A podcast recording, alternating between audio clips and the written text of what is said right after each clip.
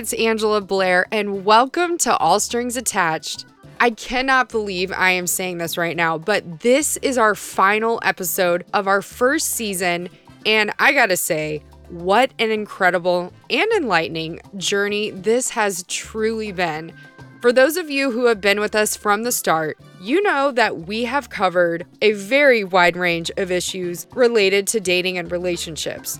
We've gone over things like the chemical differences between men and women, the different stages of love, and talking to people about what it's like to tell Bachelor Nation that you're waiting for marriage on live television. Side note if you are just joining us now, I really encourage you to dig into our archives for some killer conversations. But right now, we have quite the guest who I am so excited about to cap off this season. This conversation will really encapsulate the driving force behind this entire first season. The idea that basing our single and dating life, or our relationships, or our marriage in the rock solid foundation of faith can be hard but it also comes with amazing benefits and rewards if you choose to do so. My guest today lives that idea. Chelsea Smith wears a lot of hats. Along with her husband Judah, she is the lead pastor of Churchome, which is truly revolutionizing the way we go to church. She and Judah also host a podcast that offers frank conversations about marriage, sex, and faith. They've had guests on like Justin and Hailey Bieber on why marriage, uncomfortable conversations with Emmanuel Acho, and even to each other about navigating parenting and family life today. As you'll hear, Chelsea was really willing to go there with me just to talk about the highs and lows of her 22 years of marriage and give us all some wisdom for life and love and how to strengthen our faith. I cannot think of a better way to close out this season and think ahead to the future. Here's my conversation with Chelsea Smith.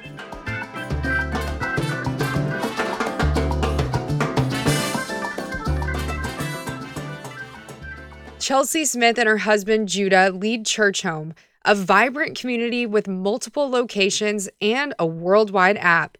A gifted pastor and speaker, Chelsea is passionate about the message of Jesus. Her ministry is noted for down to earth wisdom, authenticity, and strong faith. Chelsea and Judah also have three children Zion, Elliot, and Grace. She is also host of a new podcast show called In Good Faith, where she and Judah co host and talk about all things life, love, and faith. Chelsea, thank you so much for joining us today. Welcome to All Strings Attached. I'm so glad to be here. And I'm so grateful for everything that you're doing. And really, the message that you have and the heart that you have is really incredible. So glad to be here. Thank you. Yes, I am so excited for our conversation today. I just feel like I connect with you so much on your heart for marriage and your heart for family. I'm just really excited to dig deep and have a real talk about a lot of different things. So, your newest venture is Churchome. For those who may not know what that is, it's pretty impressive the forward thinking that you guys have going into this. What is Churchome? So, um, Churchome is actually the church that was started by my husband's parents in 1992, which makes all of us feel really old. And then we took that over from his parents in 2009 and it was the city church at the time. And then eventually God started speaking to us, and we felt like church was being too limited by buildings. We believe God told us to fulfill the Great Commission, which is to tell the good news about Jesus to every person who lives and invite them into communities where they can learn to follow Jesus. And the reality is is if every church building was filled on every Sunday morning four or five times over, there aren't enough churches to actually fulfill what we believe God has put us on this planet to do. And so we thought we just need there needs to be a better model. There needs to be a better way for a lot of reasons. And so Churchome really god began speaking to us that church should be like a home and church can be in a home. And so church doesn't need to be stuck to buildings but it can be in people's homes. So using technology to deliver church to build face-to-face communities is what we are endeavoring to do. And it's been a it's been a very interesting process you know highs and lows and everything in between but we're really passionate about building communities that are real and genuine and authentic and that speak the language of the next generation. We have three teenagers, and it's so insane to me how much of their world is digital. Hard for me to totally fathom as somebody in my mid 40s, but we want to build a church that will also speak their language. So that is Churchome, and we love it. We're passionate about it. Everything else that we do is fun, but that is, other than our marriage and our family, that's yeah. the core of who That's we are. amazing. I'm sure it was an interesting time to have that sort of model that looks at church outside of four walls during COVID. Has it just skyrocketed the way that you guys have been able to reach people that we've all kind of been stuck inside for the last year? Yeah, there's been such a shift now. I think 98% of our attendance is digital compared to the people who are still meeting in buildings. So, yeah. What's interesting, and I've had a lot of different conversations know, I have a huge heart for the next generation, especially young girls. I also notice though when I go into schools, I remember one time I was just I just gave this talk at a high school about the beauty of waiting for marriage and like this kid was like loser! literally yelled at me. And I was like whatever. But when you look at the studies or you talk to younger people they're kind of like oh religion? Oh church? It's kind of this tainted view of things and the research shows that religion, quote unquote, if you will, is declining with the younger generations. Have you seen that as well? And how do you think we as the church and believers should approach that? Yeah, I think what's so interesting um, is we've looked at stats and preparing and studying to do what we're doing is actually shows that Christianity, and this is worldwide, not just America, mm-hmm. but that Christianity is increasing that people around the world are hungry for Jesus. And I mean, I feel like when you see Jesus for who he really is, his love, his grace, his forgiveness, he's almost irresistible. That the Bible says God put eternity in our hearts. And so there's something inside of us that is looking and longing for Jesus. And I feel like humanity is still coming home to their Savior, Jesus. But the stats also show that while Christianity is increasing, that church attendance is decreasing. And that's where we see this gap between, okay, people are wanting to know Jesus, but the institution that has been and was isn't filling this need anymore. And so, what can yeah. we do to continue to close that gap? And I love your story. First of all, you're gorgeous. I can't imagine oh. any teenage boy in his right mind yelling out loser when you're talking about sex. we tell our kids all the time being a teenager is hard right now. It's just yeah. hard. And any teenagers who are still standing, who are still walking, who are still wanting to do the right thing to us are heroes because it is just yeah. not an easy thing. yeah. Be. Side note, that kid that yelled loser at the end of my talk, all the macho football players, you know, at the beginning were like, oh, what a loser. And then at the end, they were lined up and they were like, thank you so much for saying that. We really appreciate you coming here and sharing your story. That was cool though, for a 14 year old boy to walk up to me and say, ma'am, I'm the one that yelled loser. Sorry, I take it back truth is so powerful, but sometimes people don't know the truth because they've never heard it. I remember back when we were youth pastors back in the day, Judah had a group of football players from the University of Washington. They would all come over to our house, and I can't cook, but this is the one time a week when I would cook and cook the most amount of food I could imagine to feed these football players. And so many of them just told us we never knew a marriage like yours actually existed in the world. We thought that was just a fairy tale. And I wonder sometimes as Christians, if we're sitting around making judgments against the world or the way people are thinking or teenagers, but without actually giving the truth and showing what beauty a godly life really looks like. And so it's really amazing that you did that and the truth that you presented. Turn that kid around. Yeah. It's amazing. Thank you cancel culture just seems like it's higher than ever. How does that impact you with your ministry and the content that you put out? Not only you, but you and your husband, your church. It's been a very interesting journey for us with cancel culture and in light of learning to trying to bring church into a digital arena, feeling like the digital place, the digital world doesn't always feel safe.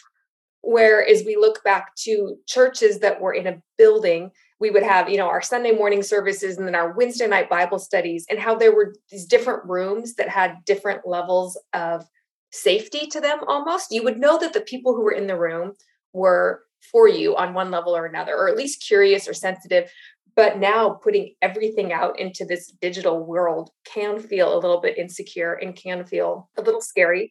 I've had two things that have really helped me one practical and one spiritual the spiritual thing that helped me was I was reading actually the first of the year my book I was reading this year on January 1st was Second Timothy, just because it seemed appropriate for a lot of the things that we were doing. And I never realized this before that in Second Timothy, Paul was writing to Timothy from prison. And Paul says, you know, don't be ashamed of my chains and, you know, don't be ashamed of the things that have happened to me. But it was in that context that he said, don't have a spirit of fear, but power and love and a sound mind. And I realized that I think what Paul was saying to Timothy was, hey, you've seen these horrible things happen to me. You've seen me get beat up. You're seeing me in prison and in destitution, but don't let what you see happen to me affect what you do in your ministry. You be strong in the grace of God that's in you. Basically, you keep doing what you know you're supposed to do. Yeah. And I love that courage because I I don't know, there's probably some people out there online that don't like us and have said some mean things about us, but nothing too nasty. But we have, if I'm being really honest, gathered fear because of things that have happened to other people. And mm. Timothy was tempted to gather fear because of what had happened to Paul, his apostle. And I just have started out 2022 realizing I'm not going to gather fear based on what has happened to other people. I'm going to be strong in the grace that's in me and do what we feel wow. like God has called us to do and say what he's called us to say. So that's the spiritual tool that's helped me. The practical tool that is helping me as we're looking at 2022 is realizing that we need to create unique, safe digital spaces that aren't necessarily open to everybody, that we can talk about things that we wouldn't talk about in front of the general public, have family time and family conversations. And so trying to be more intentional with that with Zoom leaders calls also this sounds like such a plug and it kind of is, but it's also just something I'm excited about. We're involved with a platform named called Faithful that is really committed to creating safe digital spaces for Christian leaders and communicators. And so for me using that platform to start a mentorship group for women for Christian women who are in leadership and realizing it is there are some barriers to entry and one is a you know name your price fee that's nominal but that helps create that safe space. And functioning out of faith in those areas instead of fear because it can be so much fear. I mean we've talked to people i'm sure you've had the same experience who agonize for hours over a single post wondering if it's going to be right or if it's going to be misconstrued or misinterpreted. Do you read the comments ever? Or are you like, no, I'm not going to read all these people what people write? Rarely read comments. Jude and I have never read press about us for good or bad or the other. We've just decided why and it's not worth it. Okay, I did one time. Uh, and I You're like, okay, wait, one time. wait, one time. one time I did. We posted a picture of ourselves on Halloween where we dressed up as a priest and a nun, which I understand oh, could be it yeah. was so funny. So, but people really got after that. But the reason I read those comments is because some of our friends like defended us and went after it, made really funny comments in return. So I will admit I did read those, but those were the only ones because if people are going to be mad about Halloween, then it's just going to yeah. be different life and perspective. Yeah, that's just a little much. That was yeah. the greatest Halloween costume so, aside from ministry, which I'm sure keeps you so busy, you and Judah have also launched a podcast show called In Good Faith. I absolutely love it. You guys are such an awesome couple together, co hosting. And the show states you take a candid approach and will address everything from anxiety, sex, to the frank truths about marriage that is extremely interesting because I know you guys have been married for a while. Like, how long have you guys been married? We have been married 22 years, which makes me feel so old, but wow. it's gone by so fast. So. Yes. How did you guys meet? So this is this is where it's bizarre, and now I realize it's every parent's dream. Judah's mom and my mom were actually friends when they were both pregnant with us at the same time. This is, you know, back in the 70s before ultrasounds to figure out gender. And they honestly joked about let's have a boy and a girl and see if they will get married. We probably met for the first time at the church nursery. I don't have any recollection meeting him.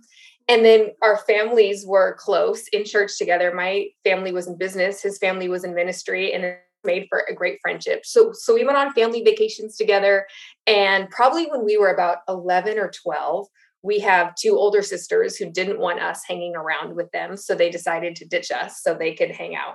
And he and I just hit it off is weird like the things i don't want my kids to know we were literally 10 and 11 and liked each other and hit it off and wrote little notes back and forth in junior high about how we liked each other. And he'd say, let's get married and have a boy and a girl. We still have those notes. Our kids love reading them.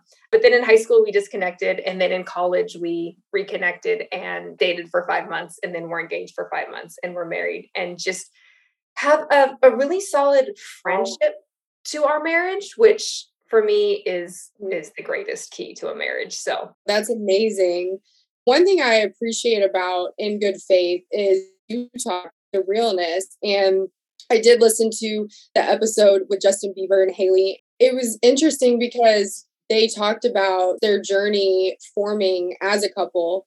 And I thought it was really powerful because the way that Hollywood portrays it is it like get married, la di da, into the sunset. But there is something to be said about merging your life with someone else, right? So I know you've walked closely with Justin and Hailey and many other couples. What would you say you've learned from those experiences walking so closely and, and helping younger marriages today? I say marriage is the most difficult, most rewarding thing that somebody will ever do with their life that no matter what job you have, no matter what career you have, or how much money you make, and even children are wonderful.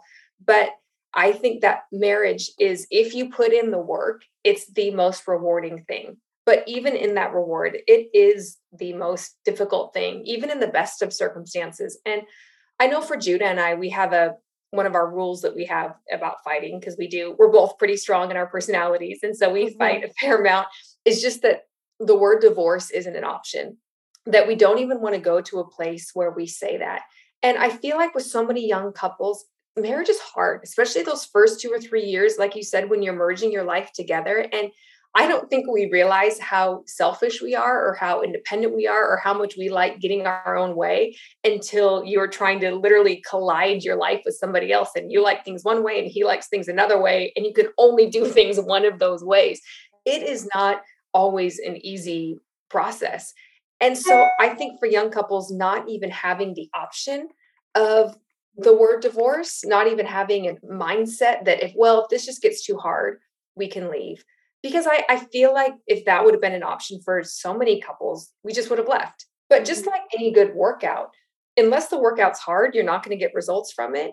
Now, I'm not talking about the case of abuse in marriage or, you know, some cheating, but for the most part, relationships are just work. And if we have the option that we think we can leave, we might just end up leaving. And then we end up on the next relationship and realize that wasn't any better. And yeah, maybe you changed one set of problems with another because you got a different personality set, but it's still just work and putting in the work and not having the option of leaving, but also making sure to stop and enjoy it. I love that you said that, that about marriage, it is so great to have a partner to do life with and to stop and enjoy the rewards. Stop and have great sex. Stop and go on vacations together if you can, or do a staycation and enjoy those rewards and making sure that you're celebrating the reward for all of your work.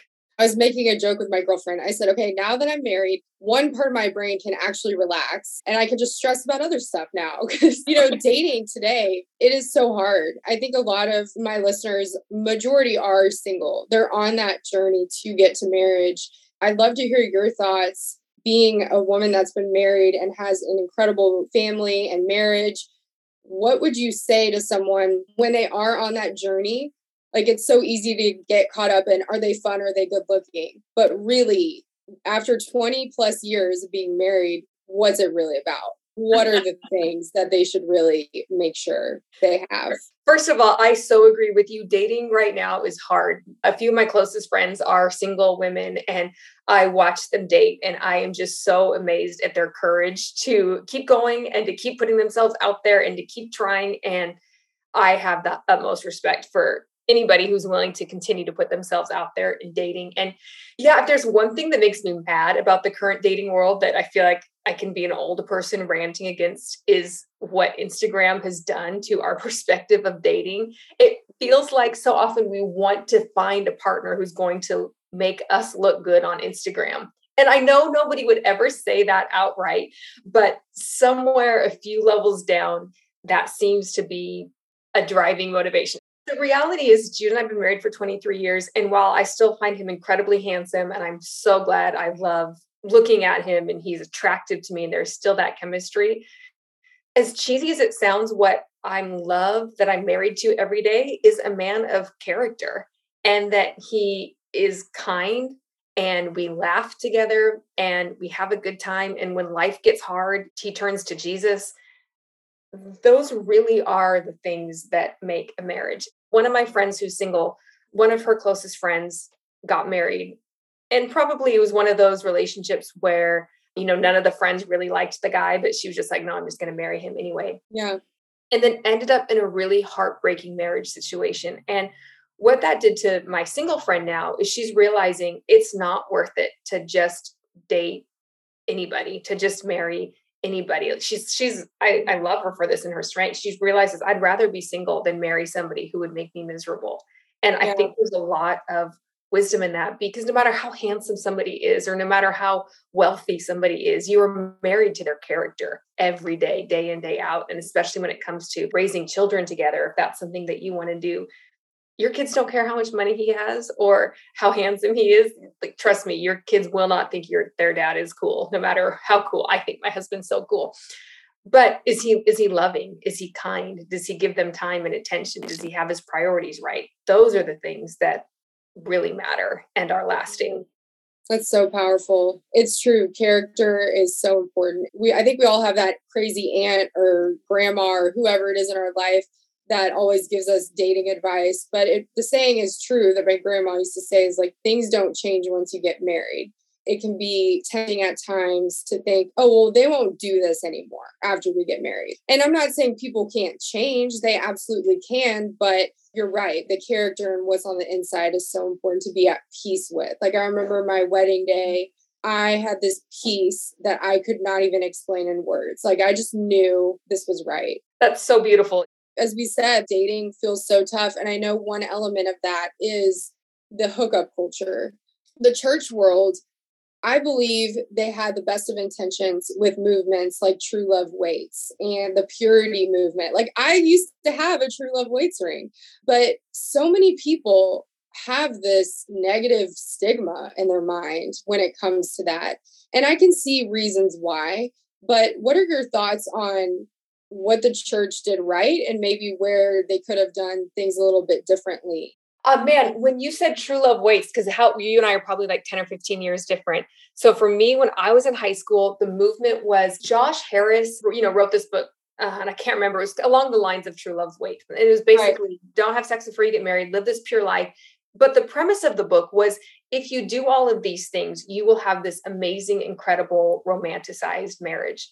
And what happened to Joshua Harris, who wrote the book, and he's come out and said this publicly, is he did all of those things, wrote this book, got married, ended up in a marriage, and it was still work and still had some, I don't know, I think every relationship has some bumps in the road in a sex life as far as one way or the other.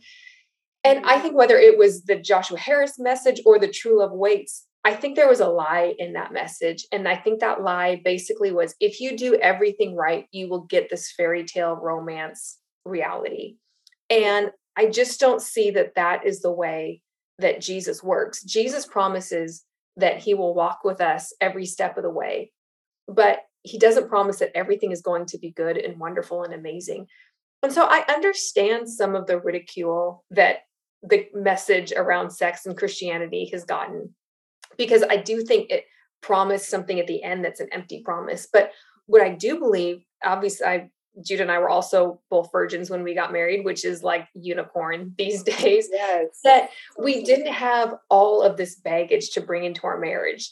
And so anything that we learned or experimented on, or anything that was great or anything that was challenging, it was uniquely ours. And so there was a wholeness and a sacredness and an intimacy with that that I realize not a lot of people have anymore. But there is a way that we can live our dating lives in a way that does respect that God made us to be, that our designer, our creator, God really did design this incredible gift of sex to be within the context of marriage. So I think that's where the church got it wrong. Also, you know, a shame culture around sex in the church or even around I think married sex is holy sex. Whatever is, you know, the Bible says the marriage bed is undefiled. And so, but I think the church had like shame around different acts of marriage. Growing up, definitely, and this is in the 70s and the 80s, my parents would tell me that the church teaching was that oral sex was wrong. And I'm like, there's no biblical precedence to that. There's no reason. Now, maybe for that particular couple, it was. Maybe they didn't have a piece about it, but don't make that a scriptural truth that's actually not in the Bible. And so, whatever you could fill that in on, I just think the church put a lot of shame around sex, which doesn't need yeah. to be. I think married sex is the greatest sex. And we've talked to people who have had all sorts of sex, and they would all say the same thing. For someone that is maybe listening and they are in a dating relationship, I know I also have a lot of girl listeners, and you can feel this pressure like, oh gosh, what if you won't like me anymore, or this or that? What do you think are some good boundaries or helpful things to think about? There's a verse that is, I think, in Micah, but then said again in Hebrews. Then it was a prophecy in Micah and then reiterated in Hebrews. And the prophecy said this there's coming a time in a new covenant where you won't need a teacher saying this is the way to go, but I will write my law on your heart. And in Hebrews, it goes on to say, no longer will you need somebody dragging you by the hand, but I will write the law in your heart. And to me, that says that in our new covenant relationship with Jesus, that God actually works on our desires. And so, to somebody listening who's in a dating relationship or feeling like, hey, everybody says hooking up is the way to go, where you have to try things before to know if you're even sexually compatible before you end up in a committed relationship. And so many things that we hear today i would just say have an honest conversation with god and say hey god will you change my desires so that my desires line up with what you know is best for my life? And if you have a perception of God that He loves you and He cares about you and He absolutely wants what is best for you, and if you have enough faith that He can actually come in and change your desires, that I would say that's the place to start is having I know it sounds crazy but bringing God into a conversation and into a prayer about your dating life, your sex yeah. life, your expectations and letting him work in you and just being open-handed with it and saying God whatever you want to do, will you do something in me? Well, I definitely am so thankful for this amazing conversation. And if someone's in a rough place with their purpose, I would love if you could just share any scripture that you think could be good to go to for purpose. Mm, I love that. Purpose should be such at the root of who we are. And actually, I'll just tell you simply I was what I was reading this morning as I started in Matthew was at the place in Matthew where Jesus called the disciples and what he well he called Peter and James and John and he said, Follow me to both of them. And I think if we are lacking in purpose, if we're struggling, if we don't know, what am I doing? What's the season about? I think, I feel like, especially where we find ourselves in 2022, so many of us aren't where we thought we would be or aren't where we thought we're supposed to be, whatever, whoever is making up that supposed to language. And I would just say the key to purpose is actually staying close and connected to Jesus on a daily basis. You know, Jesus he didn't tell Peter, he didn't tell James and John, you're going to change the world. He didn't tell them, you're going to be teachers, you're going to start a new church. He didn't tell them all these huge dreams for their lives. He simply said, Follow me.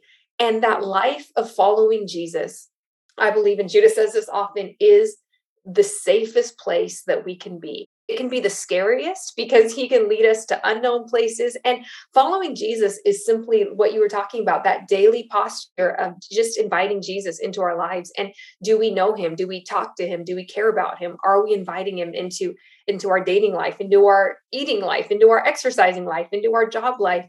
And I really believe that is the core that no matter what season you're in, we will have purpose and find fulfillment.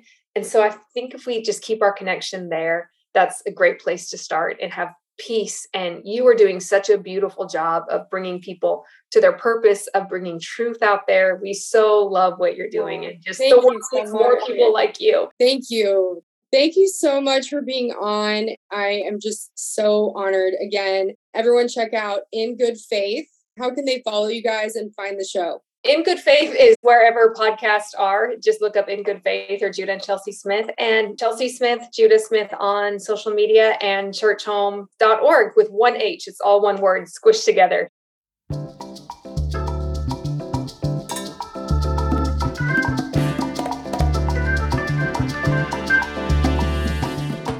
Wow, I love talking to Chelsea. Her story is so inspirational. I mean, her love story is amazing. It's like a Disney movie. She met her husband at a young age, Their moms were friends and they talked and joked about what if they got married. Now she's grown up, married to Judah, and they are just crushing it for the kingdom and for God around the world. I mean, if that is not divine intervention, I don't know what is.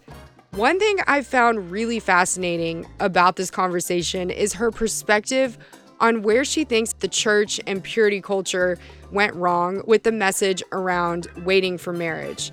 I do agree. It's interesting when you look back because they did have the best of intentions, but it did give this false promise that if you do XYZ steps, then that means your relationship will just be perfect. Well, reality check a relationship is with two imperfect people. So, of course, there's things that you're still going to have to work through, even though you did hold out for such a sacred thing. As she said, waiting to bring sex into a relationship until marriage does not mean your relationship will be perfect by any means. But what it does do is it builds an incredible foundation of trust and honor that does impact the trajectory of your relationship on the good and the bad days. And I think as you look back through our season, you not only see the emotional benefits, but you see the hormonal changes and all of the science that truly backs up the bond and the long lasting committed relationship how that greatly benefits us as a human race and how God designed us. If you've been along with us for this whole ride, you know that we do not shy away from empowering you to live out values that could be labeled as traditional, especially in our culture. But throughout this entire season, I wanted to focus not just on the downside of hookup culture or on the work it takes to stay on the right path, but also on the wonders of just living your life with God at the forefront of everything you do. This might not be a popular thing to say nowadays, but I do believe boundaries are actually extremely empowering and liberating. I guarantee you, walking in faith and applying boundaries in your life, it helps give guardrails, keeping you on a path that leads to much higher highs than any hookup culture ever could.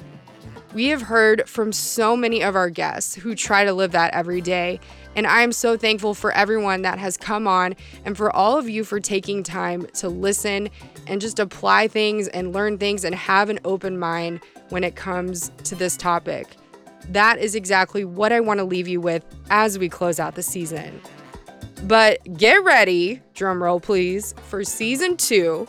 I am so excited. We are coming to life in an even bigger way making All Strings Attached a video podcast show so you can hear the wisdom and see it too. So give us a follow on social on Instagram, TikTok, All Strings Pod. Please share our episodes, spread the word, and just stay tuned for new guests and episodes that empower healthy relationships and the journey of love today.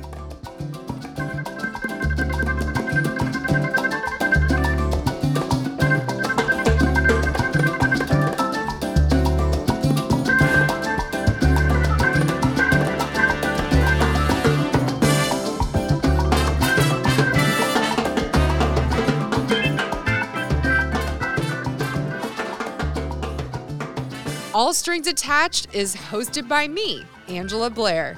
The show is executive produced by Soul Shop, and our production coordinator is Spencer Tropper.